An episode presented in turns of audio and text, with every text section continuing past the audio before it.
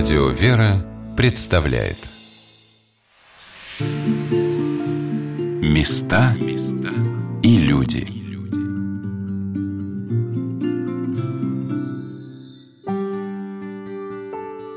Когда приезжаешь в Рыбушку или в Саратов, в большую квартиру, где теперь живет приемная приходская семья святого цесаревича Алексия, попадаешь в атмосферу любви, доброжелательства и какой-то неуловимой свободы и творчества. Как будто все здесь пронизано желанием научиться жить так, как хотелось бы. И мальчишки, которые стали друг другу братьями, невольно перенимают эту творческую свободу. Они простые, открытые, радостные, не заштампованные, не закамуфлированные в оковы житейских шаблонов. Юные, прекрасные дарования. Хотя для их мамы, Евгении Черных, наступил, наверное, самый трудный этап их воспитания – переходный возраст. Время поступления, поиска себя. 4 из мальчиков – Максим, Яков, Михаил и Родион – в этом году окончили 9 класс и поступили в учебное заведение. Яша – в военно-музыкальное училище имени Халилова в Москве. Максим, окончив отлично художественную школу на отделении живописи в художественное училище имени Боголюбова. Родион – в медицинский колледж имени святителя Луки Войно-Ясенецкого, а Миша – в Гагаринский колледж на отделении защиты в чрезвычайных ситуациях.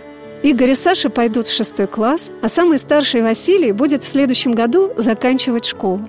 Огромная семья. И, конечно, трудно представить, как все это может понести на своих плечах одна женщина. Хотя приемная мама, Женя, все время говорит о тех людях, которые ей помогают. Рядом с Женей всегда была ее подруга Елена Блохина. Во-первых, она для мальчишек не просто там, допустим, друг, а родной человек.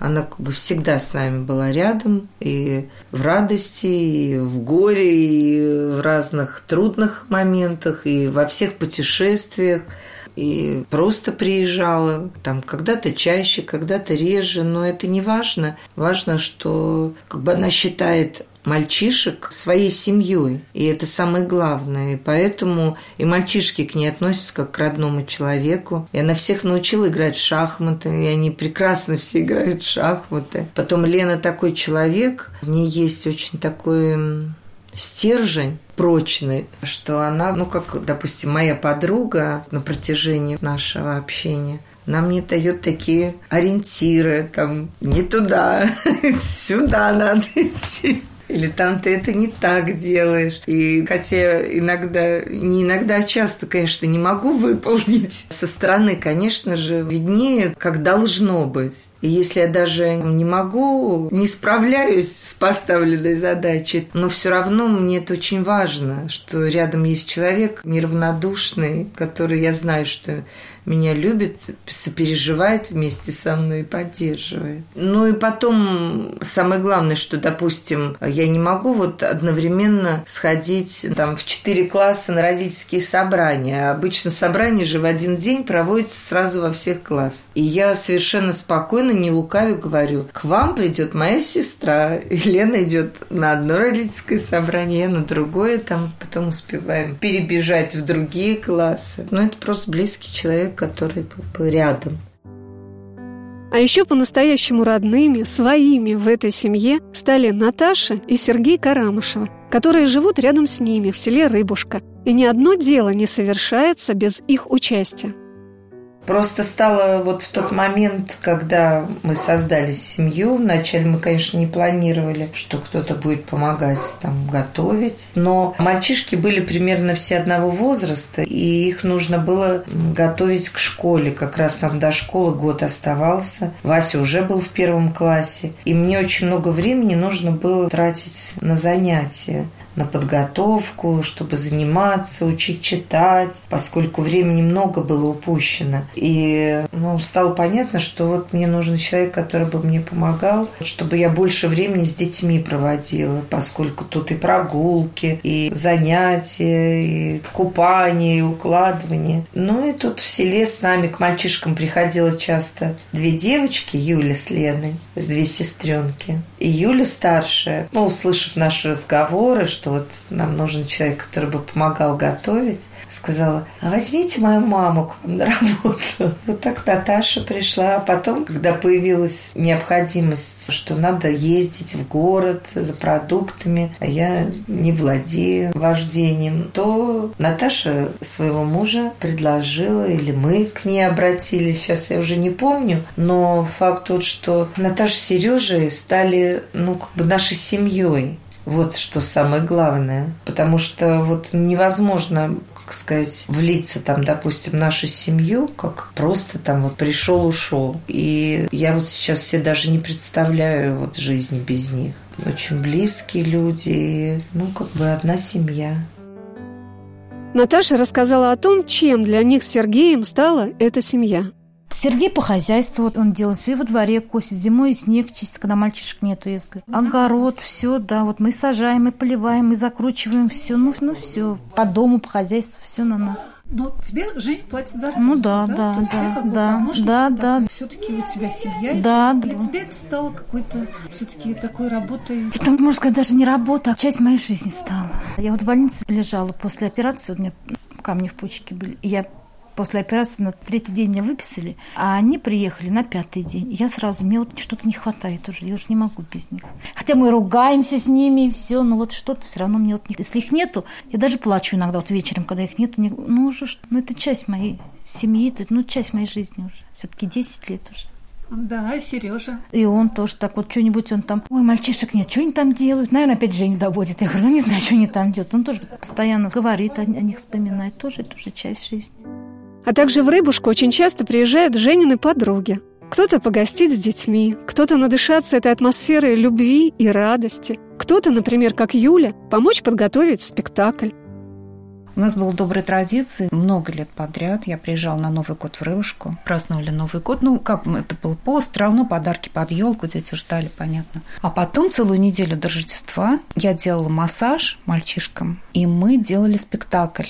Я шила костюмы, тоже свет, музыка, а Женя с ними ставила. И это было, я вспоминаю, это как самое волшебное время, потому что потом он спектакль, какая юность наша театральная, а тут тоже это твои дети, это твои костюмы. Ты музыку включаешь, а они выходят, спотыкаются на словах.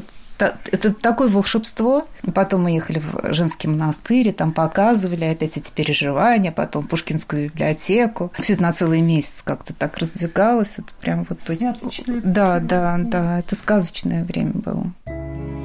А для самой Жени до сих пор ее тылом и опорой являются ее прекрасные папа и мама.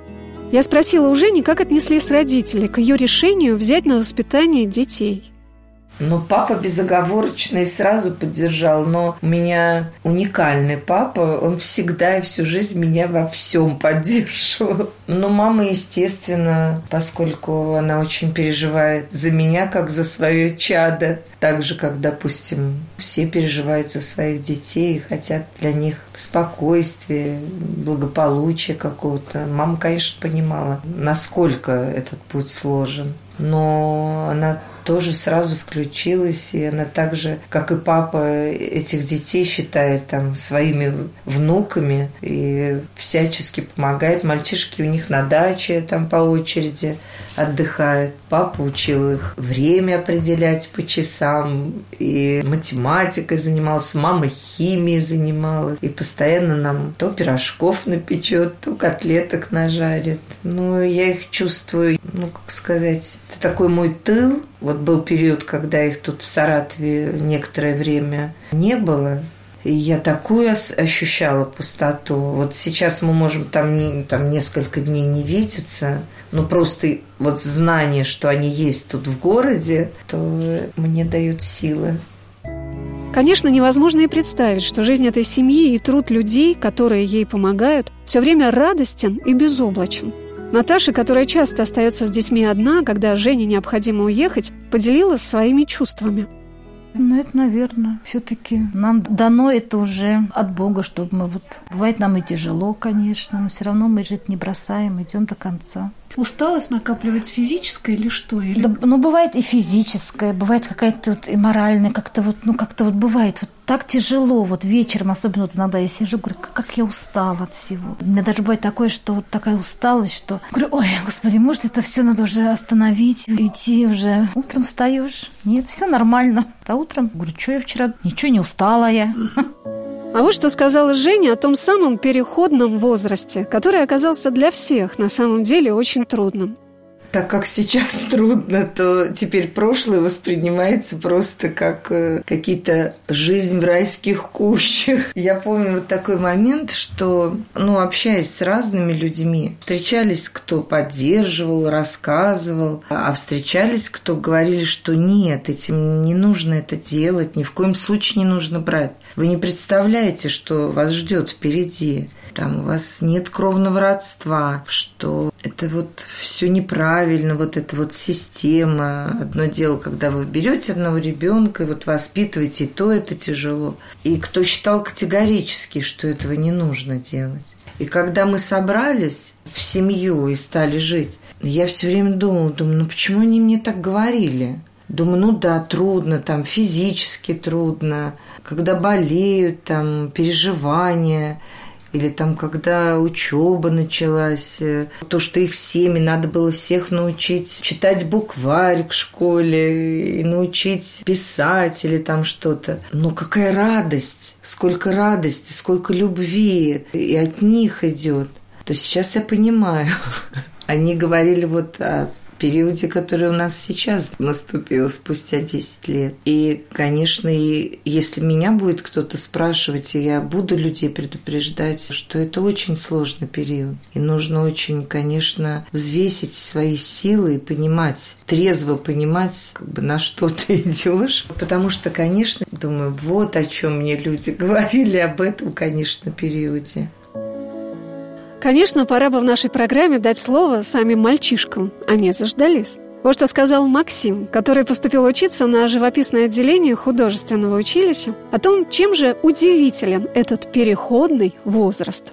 Бывают там ссоры, там тоже стычки, все проходит. Дорожишь мнением мамы? У нас же сейчас такой возраст, который это... Своё мнение. От чего это зависит? Взрослеешь? Я не знаю, прям хочется показать свою волю, да? Как ты думаешь, что ты хочешь. И тут другое мнение, при котором ты должен... Смириться? Да. Хотя бы услышать его? Да. Что есть другое мнение? Ты не можешь, да. А если рассудишь, что это лучше? Нет, такого нет. Может, это пройдет? Я думаю, нет. Кажется, свое мнение должно быть. Старший брат в этой семье Василий, который с удовольствием развивает в себе командирские качества. Ему 17 лет, и он считает, что с возрастом все потихоньку выстроится правильно. Раньше мы дружнее жили, сейчас не очень, поскольку сейчас каждый растет, и у каждого именно одинаковый возраст. Мне 17. Я наблюдаю, смотрю за ними и прям вижу себя год назад. Сам такой же был. Ты на годах старше, да? Да. Кого-то на год, кого-то на два. Мишу на 2 года. Вот я скажу, что мы очень разные. У каждого разные взгляды, у каждого свои приоритеты и разные взгляды на жизнь. И поэтому, когда все вместе, в одном доме, в одной семье, плюс и минус, минус, плюс, много отталкиваний идет. Вот это бродновское движение, и как лебедь, рак и щука. Каждое свое тянет. Но скоро, мне кажется, этот период пройдет. Василий вспоминал, что раньше, в детстве, они с братьями жили дружнее. Но все равно в трудную минуту не сомневается, что они будут один за всех и все за одного. И что настоящая семья из них, конечно, получилась. Конечно, получилось. По-другому никак. Хоть мы иногда и ссоримся, и деремся. И, как-то у нас другие взгляды, но все равно что-то нас объединяет. Не знаю, как другие, но я все равно считаю, что они мне близкие люди, и я за них защищу их в любую трудную минуту. То есть дома мы можем друг нагрызаться, ругаться, но в трудную минуту не кину. Я думаю, так никто не поступит. А Максим сказал, что, по его мнению, является причиной частых ссор. Хотя тоже считает, что они стали друг другу по-настоящему братьями. по-настоящему, да, братья. Но так, когда нас мнения не сойдутся, мы такие сводные братья начинаем доказывать первенство, кто выше на горе. У вас есть лидер в семье, ты как считаешь? Он Васек пытается. Пытается? Ну, а на самом деле? Ну, я не буду там гордиться, но это я лидер. Не, шучу. Какой из меня лидер? Ну так, помощник лидера. Главными искушениями мальчишек в эти годы, по словам их мамы, являются не проблемы, кто станет первым или главным. Самая большая трудность, оказывается, это взаимоотношения с девочками, вредные привычки. В общем, все то, что считается, на первый взгляд, взрослой жизнью. Ну, есть абсолютно у всех возрастные одни и те же. Что? Ну, допустим, познать противоположный пол, но познать суть, как сказать, этого явления, но почему-то то, что ближе и легче, это то, что является злом. Это и эти всевозможные видео, и то, что на первом плане оказываются девочки, которые очень себя раскованно, свободно ведут. И вот это идет таким массированным, потом это же идет везде и в рекламах. Вот я, например, сейчас существую и все вижу вот глазами детей. Поэтому я вижу вот эти огромные щиты, на которые во весь щит грудь женщины в нижнем белье. И вот это все подается, вот все вот в такой агрессивной форме. А примеров противоположных чистоты девичьей, целомудренности или там красоты семейной жизни какой-то, этого практически нет. Хотя вот, например, в отношении курения мнения братьев разделились.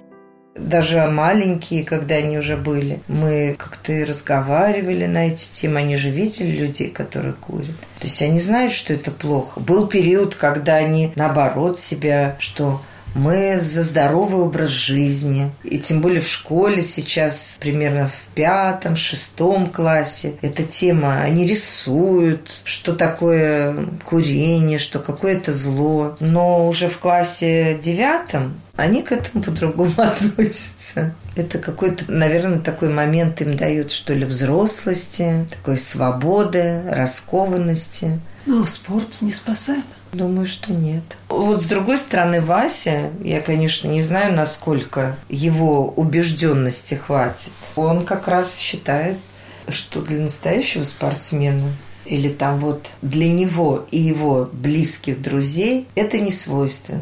Потому что это все вред, это плохо. Он как-то вот с этой стороны. Василий рассказал, каким он занимается спортом. Я выступаю за клуб «Патриот». Хожу в клуб, спортивный клуб «Патриот». В нем основное направление – это кикбоксинг.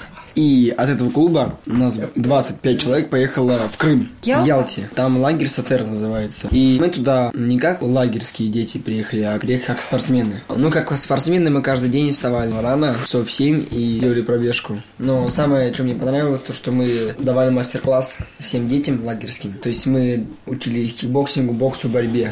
И показывали показательные выступления. А то есть мы представляли «Патриот». Ну, это при церкви или при храме? Вот, это при храме. Там всем руководитель был батюшка, отец Нектарий. Он сам очень хороший боец. Вот, и у него мастер спорта, наверное. Директор у нас был спецназа, тоже православный. Он основал тоже этот «Патриот». Но не сошлось. Когда был один начальник, он разрешал. Ну, вот я так понял. Когда второй начальник пришел, он уже не разрешил. Ему не понравилось. Вот скажите, а вообще вам нравится, когда чем-то с вами именно мужчина занимается и чем-то учит такому, пусть жесткому спорту, пусть там каким-то экстремальным присутствует... там, походом? Вот вы ездили. Ну да, нравится? Мужское присутствие. Ну, кто для тебя вот такой положительный герой? Герой, ну, чтобы прям я за ним все повторял. Но кумира не было. Нравились люди, и я видел, что мне тоже надо стремиться, к чему они стремятся. Ну, на меня много производили впечатление директор наш клуба. Потом на меня производил впечатление актер один. Какой, не скажешь? Скажу. Мне нравился актер Сергей Безруков. Ну вот и все. Я вижу, что он в этой сфере преуспевает, и я смотрю, и мне тоже так хочется преуспевать. А Максим в разговоре о сегодняшних героях поделился, по-моему, очень рассудительными взглядами на отношения с девочками. У меня нет кумиров. Нет? Ну, есть такие люди, у которых есть такие положительные качества, которые мне нравятся. Дмитрий Нагиев все время лезет куда-нибудь, так подшутит. Нормально так? Тебе нравится, да? Да. Умение сказать слово, да? В нужную минуту. Или желание девочкам понравится? Нет? Такого желания особого нет. Нет пока еще. Но они как прицеп грузовика. Ты едешь спокойно, затрат нет. А вот когда еще прицеп, бензин нужен, подливай. Это девочки? Еще не мечтала о том, какая у тебя будет семья? В детстве, это было 7 лет, 14 человек детей, домик около какого-нибудь озера Байкала, да. Чистая вода. Я сижу на берегу озера и ловлю рыбу. 14 человек. Когда ты посчитал, сколько тебе надо поймать рыбу в день? Ну, каждому по его желудку размером. Это были в детстве мои мечты. Какие же простые, открытые, искренние растут в этой семье мальчишки. Я помню слова одного из наших друзей, который встретил Женю с мальчиками или на концерте, или в цирке, что стояла Женя, а с ней еще 7 Жень. Такими они показались ему похожими на маму. Вот так бывает. А Женя, конечно, все свои силы вкладывает в то, чтобы они выросли хорошими людьми. У меня об этом очень многие говорят, что понятно, что нельзя вот все взять на себя. Мне просто очень хочется, чтобы они стали настоящими людьми с большой буквы. Мне очень хочется, чтобы они были очень чистыми, благородными, добрыми, заботливыми. И когда я, допустим, в данный момент слышу слова, которые несовместимы с идеальной картиной, которую я себе рисую, какими бы я их хотела видеть, то вот, наверное, поэтому вопль души вырывается из меня. А вот что, по словам Жениной подруги Лены Блохиной, является ее замечательным качеством, которое мальчишки обязательно должны не только оценить, но и этому научиться. Меня восхищает в ней. Я бы не смогла. Вот этот груз ответственности, он меня задавил бы. То есть я вот со стороны иногда что-то говорю, что надо вот так, вот так. Но так как она выносить, я бы, наверное, и даже и так не смогла. А она как-то все-таки может. Во-первых, она очень хорошо налаживает как-то с людьми контакт. Она ко всем открыта, она ко всем с любовью относится. У нее всегда очень положительное, доброе восприятие людей. Она очень благодарна за помощь, которую ей оказывают. И это располагает людей к ней. Ее доброта, ее любовь. Она всегда из последних сил, но она тебе поможет. Она даже сама вот уже, может, засыпает, устала, спит, но она скажет «давай». Это я все на ней смеялась. Я говорю: «Жень, тебе что не предложить?» Говорю: «Давайте». Вот это вот желание быть открытой к людям, помогать им и быть благодарной людям, это, конечно, в ней восхищает, и я считаю, что это замечательные качества, которые, я надеюсь, дети тоже оценят. Просто не сейчас. Сейчас они, конечно, многому противятся, там, ерепенятся и все такое, но потом, я думаю, что оценят. А меня восхищает то, что в этом доме, где всех собирает Господь, где вас встречает на кухне фотография нашего батюшки, отца Владимира. В коридоре чудесные снимки мальчишек в путешествиях. И, конечно, в гостиной иконы и фотографии царственных страстотерпцев. Каждому человеку находится свое место. Как будто и ты становишься частью этой семьи, где знают твои дела, твои заботы, твои успехи. Потому что нет события в жизни всех людей, кто так или иначе соприкасается с этим домом, о котором бы здесь не молились. А Женя не перестает восхищаться тому, какими же чудесными встречами и событиями сопровождается вся их жизнь. Вот что она ответила на мой вопрос, как появляются помощники в том или ином деле. Да, совершенно удивительным образом. После отца Владимира нашим духовником стал отец Вячеслав, который в Рыбушке несколько лет был настоятелем храма. Вот он звонит и говорит: молодой человек позвонил, хочет с вами познакомиться. Можно он к вам придет? Я говорю: конечно. И приходит молодой человек, который пришел к вере благодаря царственным мученикам.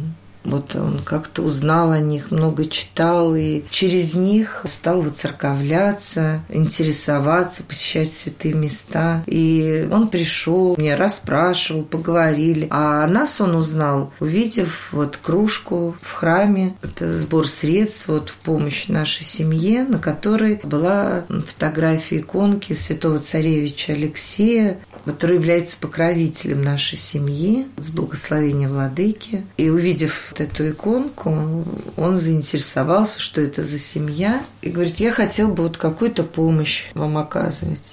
А у нас в тот момент сгорел котел, который отапливает дом. Вот благодаря его помощи мы смогли починить. И это же происходит внезапно. Мы можем вот с Наташей сесть, там сентябрь заканчивается, и там обсудить, что надо на зиму овощи запастись. Нам вот того-то надо, картошки, там свёкла. Сколько же это денег? А где же вот эти деньги взять? Как нам выделить, чтобы такую большую закупку овощей на зиму сделать? Буквально вот раздается звонок, говорят: здравствуйте, вот мы хотим вам овощи привезти на зиму. Мы говорим: да, хорошо, нам очень это нужно. И вот все эти годы это так. Это лето для мальчишек было трудным. 4 из них заканчивали 9 класс и поступали. А в первые годы особенно они летом очень много путешествовали. И Женя с Леной мне рассказывали, как иногда получалось чудесным образом организовать ту или иную поездку. Мы едем в Оптину. По-моему, ты мне рассказала, как чудесно отдыхать в Черногории, сколько там мест святых, и в то же время и отдых хороший для детей. Мы опять же с Леной съездили в Оптину пустынь, помолились на могилках новомучеников. Если как бы это угодно Богу, просили мы, что вот нам свозить детей в Черногорию, как бы это было бы хорошо. И тут нас вызывается женщина подвезти до Москвы. Мы возвращаемся домой к себе, едем с ней в машине. И, и она тоже нас расспрашивает, как, что у нас за семья, какие мальчишки, как лето проводить. Мы говорим: да вот, мечтаем в Черногорию съездить, хотели, вот говорят, там так хорошо. Она говорит: ну, пожалуйста, приезжайте, у меня дом в Черногории, приезжайте. Мы своим ушам даже не поверили. Говорит: в июле мы с семьей отдыхаем, в августе он свободен. Или, например, был такой момент, одни люди, с которыми мы познакомились, подружились, у них также дом во Франции, там на побережье морском, и они сказали, что мы тоже можем приехать отдыхать. А я как раз была в Оптиной пустыне и хотела спросить благословения на такую поездку. Но батюшка сказал, что вот в данный момент не совсем это как-то полезно детям вот сразу попасть в такую обеспеченную обстановку, как бы не совсем их уровня жизни. Все-таки нужно сейчас больше как-то в такие места ездить,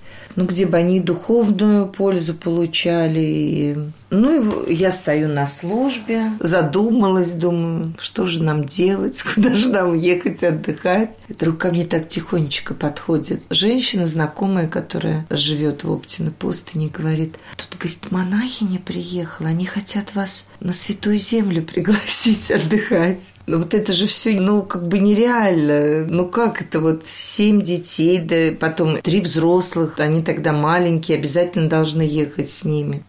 Билеты. Рассказывая о том, что нас пригласили на Святую Землю, люди сами звонят, тоже опять знакомые. Вот те-то хотят вам билеты купить туда-то. Находится человек, который берется гида, который будет везде нас сопровождать. В последний момент у нас уже билеты были заказаны. Выясняется, что в данный момент в монастыре нельзя разместить мальчиков. Мы опять в недоумении, что делать. В этот момент я разговаривала с матушкой Феодосией, настоятельницей нашего Свято-Алексеевского женского монастыря. Советуюсь, а что же делать? Как можно в этой ситуации? Уже и билеты, и паспорта сделаны. Она говорит: подождите, сейчас я позвоню.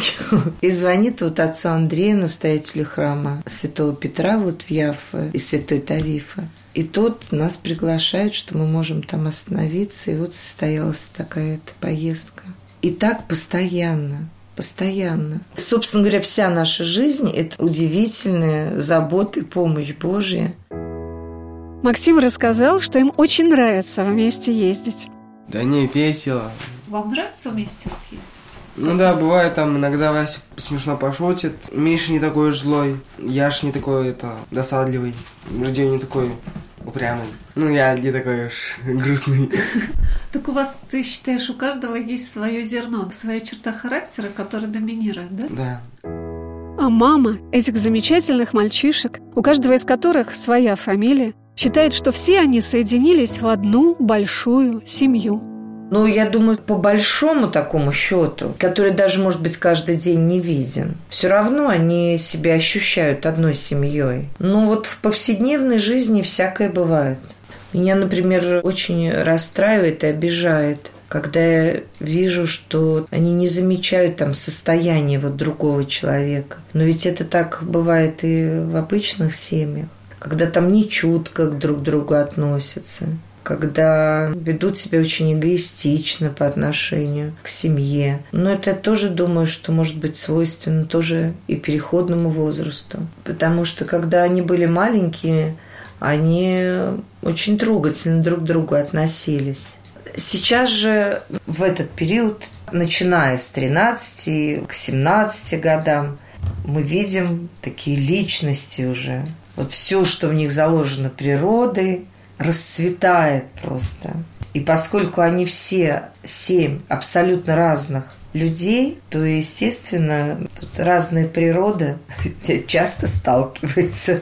Но вот опять же мой дядя один раз сказал такую фразу, причем он человек, недалекий от православия, он крещеный человек, но, может быть, не настолько воцерковленный. Он, пообщавшись с ним, сказал, они вот абсолютно 7 абсолютно разных человек, как они могут объединяться в одну семью? Говорит, наверное, только православие может их объединить в одну семью. Какими бы разными ни были эти дети, соединившиеся в этом доме непростыми путями и дорожками, которые от них не зависели, теперь и навсегда это одна семья. Приемная семья святого цесаревича Алексия при приходе Рождества Христова в селе Рыбушка Саратовской области. И на этом свете, где так много детей мечтают, чтобы у них была мама.